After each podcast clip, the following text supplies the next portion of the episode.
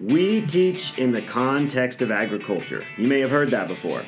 Alfred North Whitehead said, The child should make their ideas their own. Are we doing that in ag? That's the critical conversation for today.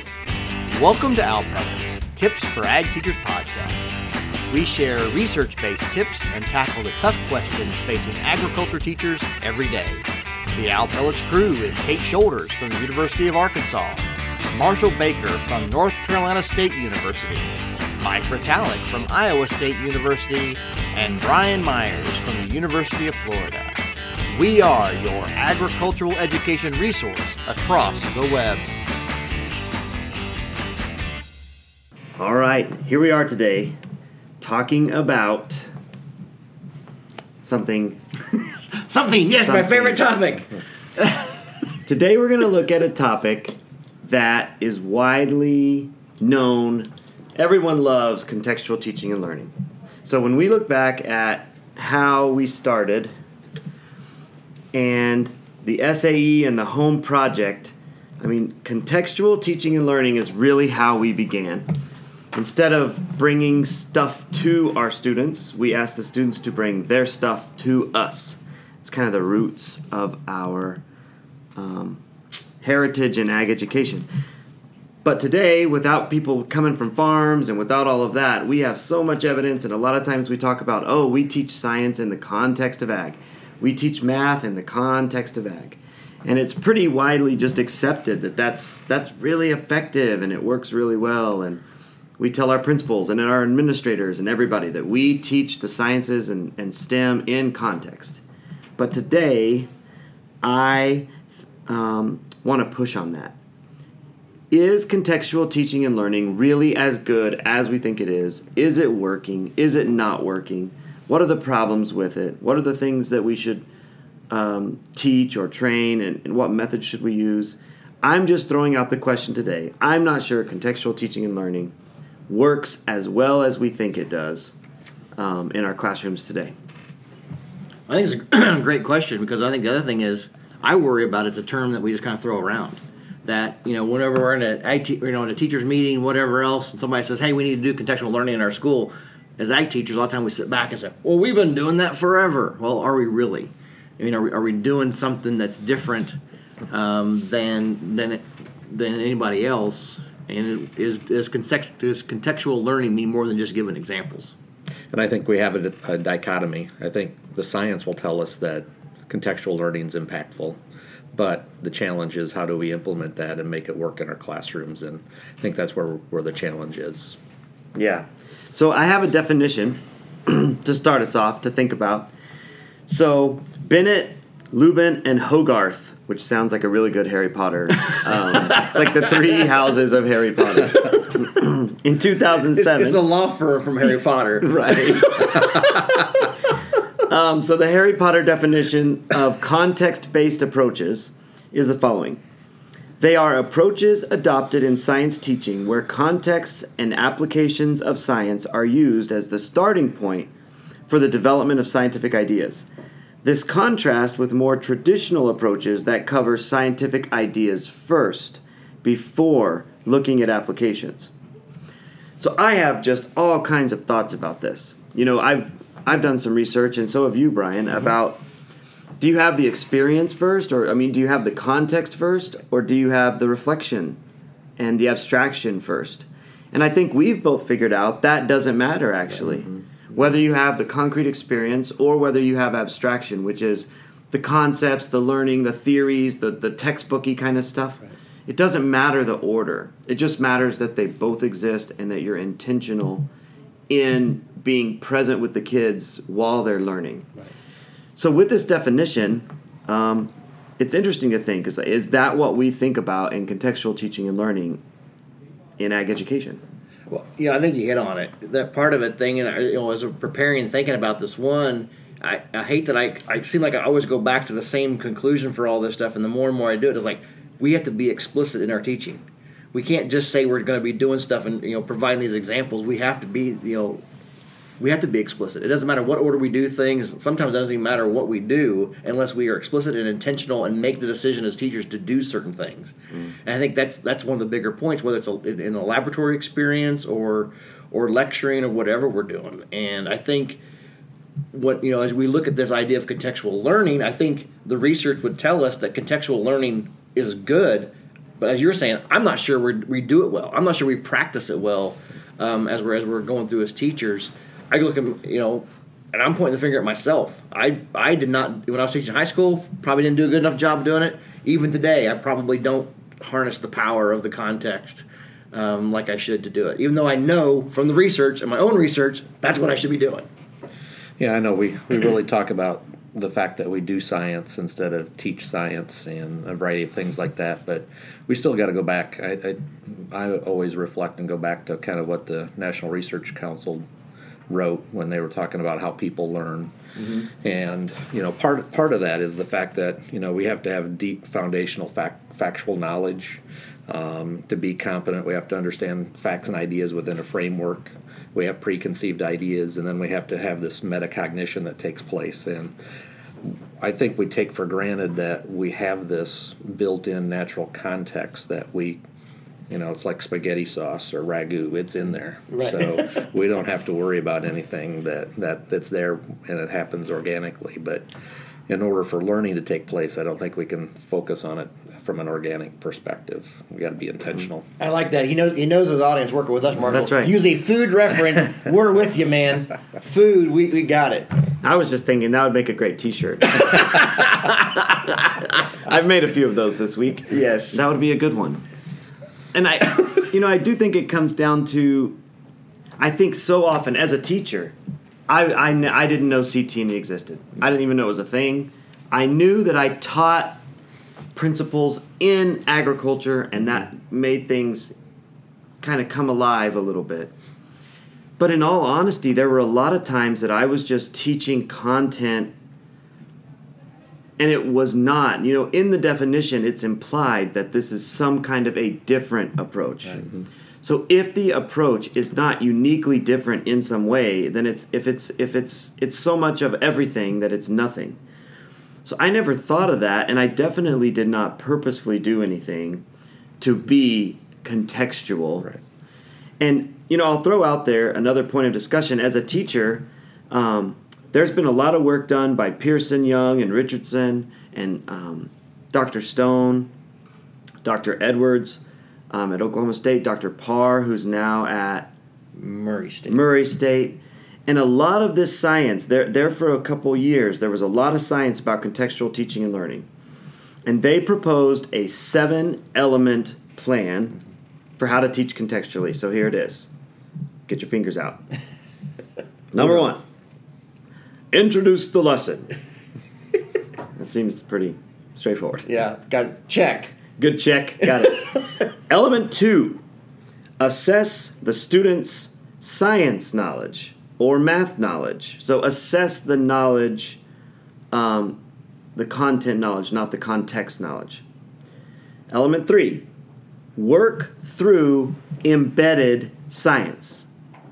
So, talk about the science embedded in the agricultural context.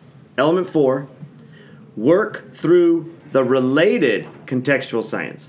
So, you teach it in your embedded science, and then you stretch the science to an entirely different context mm-hmm. and apply it somewhere else. So, you might be talking about ruminants and the science of digestion, and then you stretch that out to the science of your own nutrition. Five, work through the explicit science. So get back to the science concept. Element six students demonstrate understanding of the career and technical education or ag and the science. And then element seven, you assess the CTE and the science. Mm. So Dr. Edwards would say you take a science concept and you wrap a rubber band around it and then you stretch that rubber band to an ag context and then let it re- return and then you stretch it all the way out to another context and let it return and so you get some of that you know trying one science concept in multiple contexts mm-hmm. so by definition that is contextual teaching and learning Um, that is how it should be taught in a classroom. That is the method that we have in our literature. Um, I don't think I, I, I don't, I can't think of one time ever as a teacher I did anything that well, Right. you know, elemented out. Well, and, and the one, the other thing, I, you know, with that particular method, I know one of the the pushbacks sometimes with really strong contextual teaching of anything, you know, if you're going to teach in a in a certain examples or whatever else, is a lack of transferability. You know, that a mm-hmm. student's only going to be able to know how to do it with beef cattle, not be able to understand how to do it in some other species of animal or the basic science concepts from moving from animals to plants or whatever else. But in that particular model, it really shows you about you, you're you have to really work. Okay, you learn it in this context, but then stretch beyond it to figure out how in how you can uh, apply that in some other area and figure out what those basic concepts are. So I, I think that really helps address that that conflict between context and transferability. I think the other challenge with this is is we've evolved as educators, and I think we've tried to move and from just remembering and rote, rote knowledge and memorization to really teaching for understanding. So when we start thinking about con- conceptual learning, contextual learning, having that frame to build upon mental schemas and, and frameworks that uh, people can understand, I think certainly is helpful as well. Well, you know, my I'm being a little antagonistic about it because I really do believe, as an experiential educator, this is experiential learning. I mean, this is what Whitehead talked about forever ago about it must be grounded in a student's context. But I think what I'm what I'm pushing on in my head a little bit is, well, first, what, I mean, what do we know? Mm-hmm. We know. I mean, there are studies out the wazoo saying this works. Specifically in ag ed, it's probably good to note that all of these researchers that we mentioned, they basically had a few research questions. Number one, does it help teach the ag? So, does our context lose anything when we bring in a lot of science or math? And then, do we actually learn the science and math? And what they found was the students, if you use this seven element model that is contextual teaching and learning in CTE, the students did not lose any of their ability to perform on an exam in agriculture. And they also performed well in the science or the math. So their mentality, you know, their findings, which are backed by a large body of research, a lot of research studies have been done by scientists, even outside of ag, mostly outside of ag that you can add in explicit science and not give up anything in ag. Um, but my question is, you know, when you run an experiment, it's just I think if you ran the seven element process very cleanly, you would expect those results. But if you're not running those seven element type lessons, then you can't really cue into the findings or expect the same findings as those results. Can I think about this from a teacher standpoint? Nope. By the way, we're we were at Harry Potter, so you have to be in Harry Potter, some kind of Harry Potter involvement. Yeah. What? I don't know how we would do that right here. So what would a teacher say? What? So I'm thinking. What does a teacher say? um, like I'm thinking about the student. If I'm actually putting this into practice, like great that they're doing well on tests, but these are the students that you know they say like this isn't science class. I, you know, like they start mm. pushing back that this is ag class. I'm supposed to be having fun in here. Now I'm learning sciencey things that I didn't want to learn. And some teachers, and I know some subjects, you can like sneak it in there, right? And they don't know. But oftentimes, I know because it's an elective class, like that, they'll mm. they might re- like I know I would be a little shy of like I'm going to be a little hesitant of how much science I put in here because I still need them to sign up for my class and feel like it's not science. So I can just hear. I can hear from Stillwater, Oklahoma, Craig Edwards, Dr. I Edwards. don't want to fight Dr. Edwards. He oh, you will lose. Ugh. He knows this incredibly well. And Dr. Edwards would always say, "I'm not adding science to your ag. I'm not taking over ag. Mm-hmm. The science is already there. Whether you want it or don't want it, that's irrelevant. It's there. So you can't add or take away the science if you're teaching ag. It's implicit. His thing is, You have to shine the spotlight on it every once in a while, though. And so when he talks about contextual teaching and learning, he really is just saying there is already embedded science in what you're teaching, but you have to make that explicit for your students. So if you're teaching rations, you need to stop and be explicit in saying, okay, we're talking about rations. Pause. First, we need to talk about ratios and fractions and multiplying fractions and adding fractions and percentages and poundage. We got to talk about the math and we need to shine the light on that and then get back into the context. And he, you know, so he would always say, we're not taking away time for ag. We're not adding something to the bucket.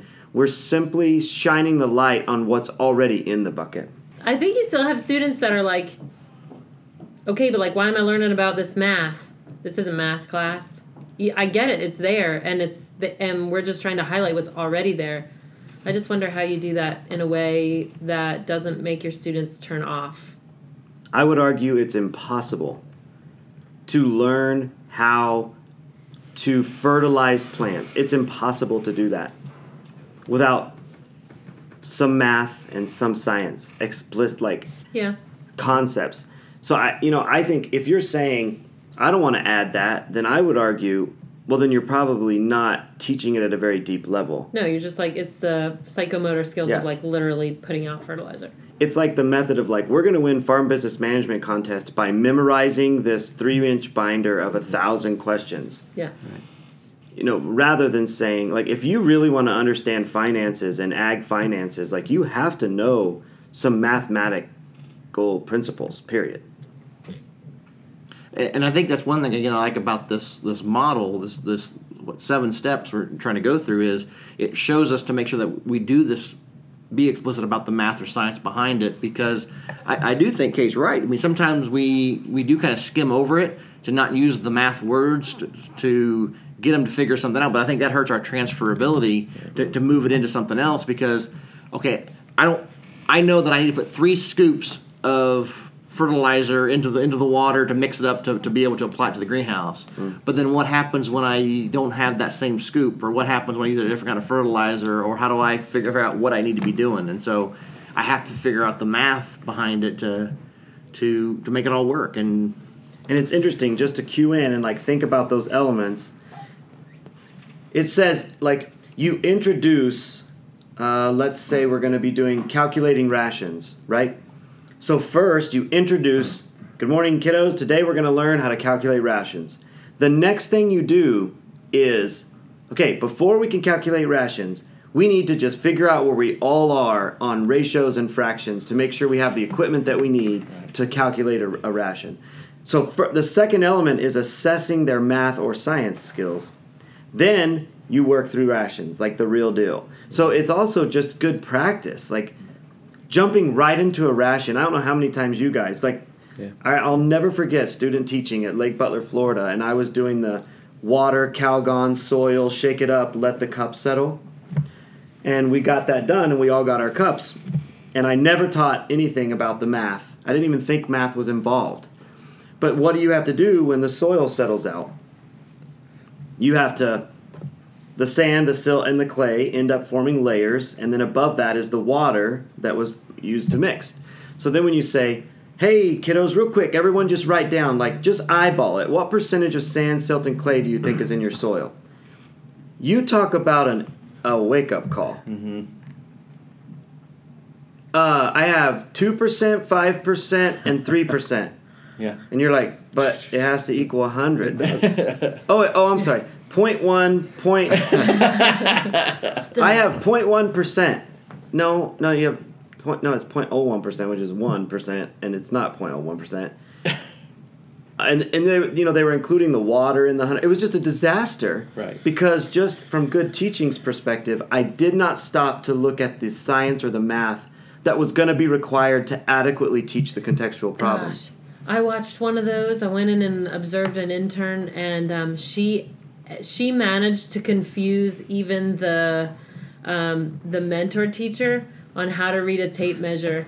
And I watched as like they started at like a level six of how to read a tape measure, and basically like brought everyone in the class down to where by the end of the class no one knew how to read a tape measure anymore. It was amazing. I've never seen backward learning like unlearning at such a rapid pace. But it was because they assumed that like i've been around tape measures all the time. Surely i don't need to prepare for this. And then they got in there and then students started asking questions and then they tried to do some of the math and like the whole class is watching while they're like wait hold up you know like they had no idea by the end no one knew how to read the tape measure. No one wanted to touch one anymore. But it's all because they did not spend 30 minutes uh, themselves making sure that they knew the math mm. behind, like the fractions behind a tape measure.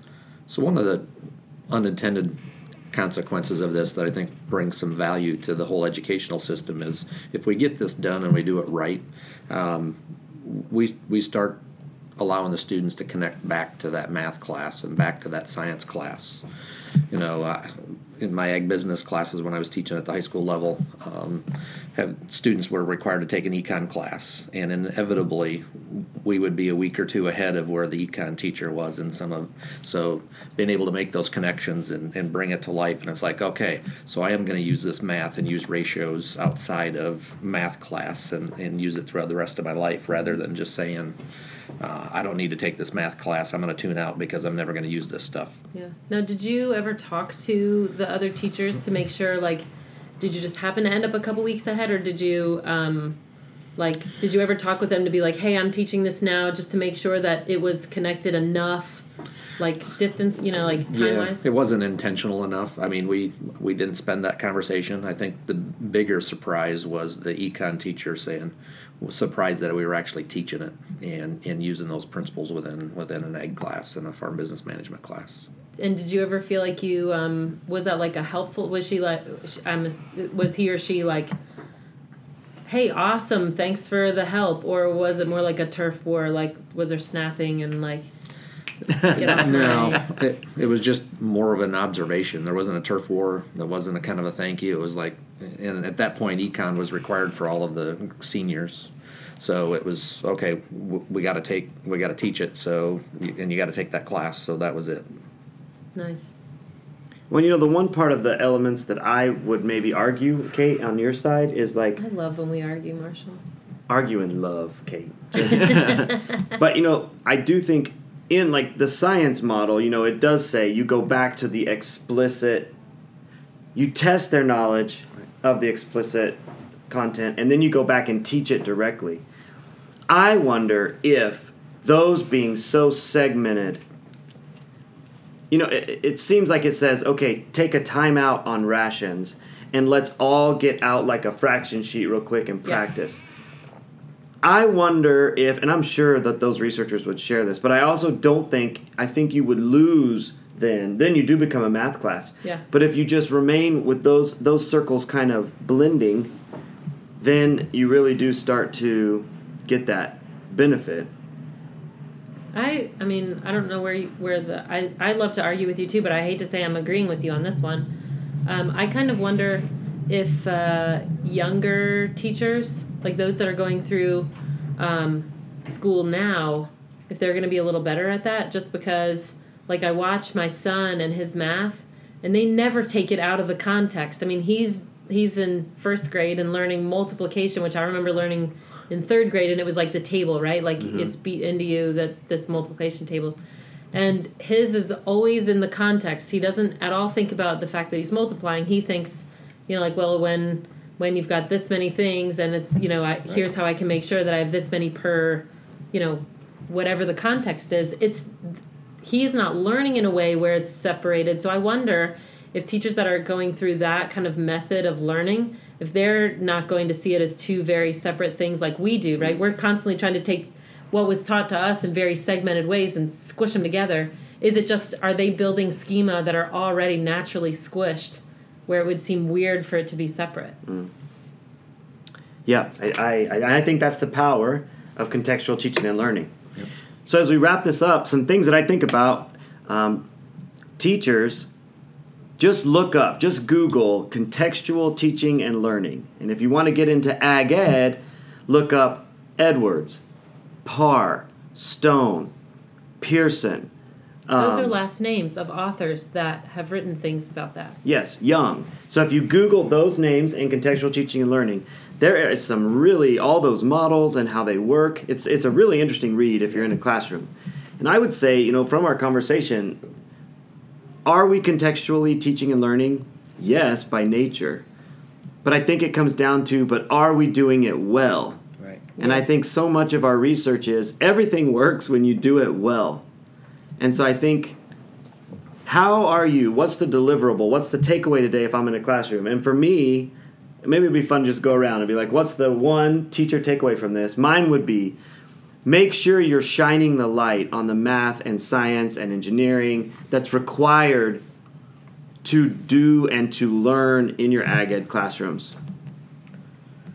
Mine would probably be to make now. Granted, I only heard half the conversation, but mine would probably be to make sure that you are prepared to do so. Like that, you don't assume that you know how to shine the light, and you only focus on how to teach the ag, and then you get in there and you're like, "Whoops, I totally forgot how to balance this equation." So make sure that you have a handle on the math before you try to teach that within a context. Yeah. And mine, mine's probably just rephrasing what Marshall said, but be intentional and don't just assume that it's going to be there. Um, make sure that uh, you're intentional of how you're going to incorporate that.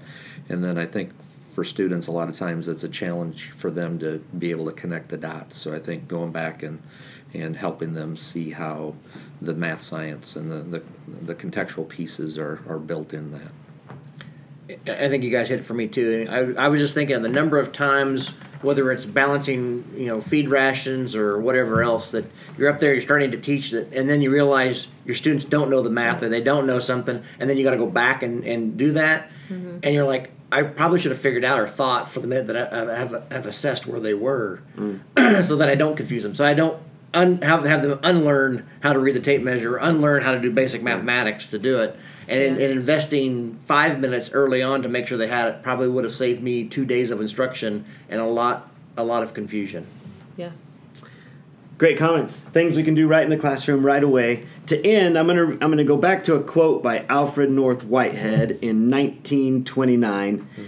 The importance of knowledge lies in its use, in our active mastery of it. That is to say, it lies in wisdom.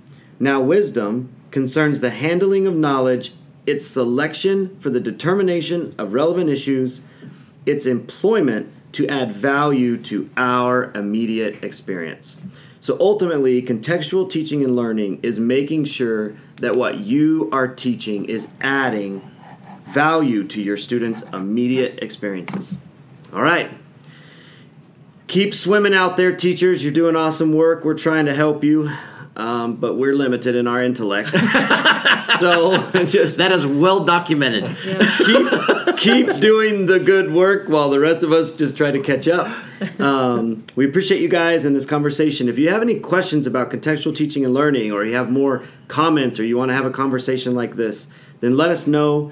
Um, we'd love to engage and help get some of this science and these ideas to your classroom. All right, for Owl Pellets, we are out. We out. I hope you've enjoyed this episode of Owl Pellets. Please visit our webpage for more information on this topic and to learn more about all of our guests. Be sure to follow Owl Pellets on Facebook, Twitter, and Instagram. It would also be great for you to subscribe to our podcast so you never miss an episode. Also, we ask that you please take a moment and comment on our podcast so others can find it as well. So for Kate, Marshall, and Mike, this is Brian here by the Owl Pellet saying thank you, and we look forward to seeing you again on another episode of Owl Pellets Tips for Ag Teachers.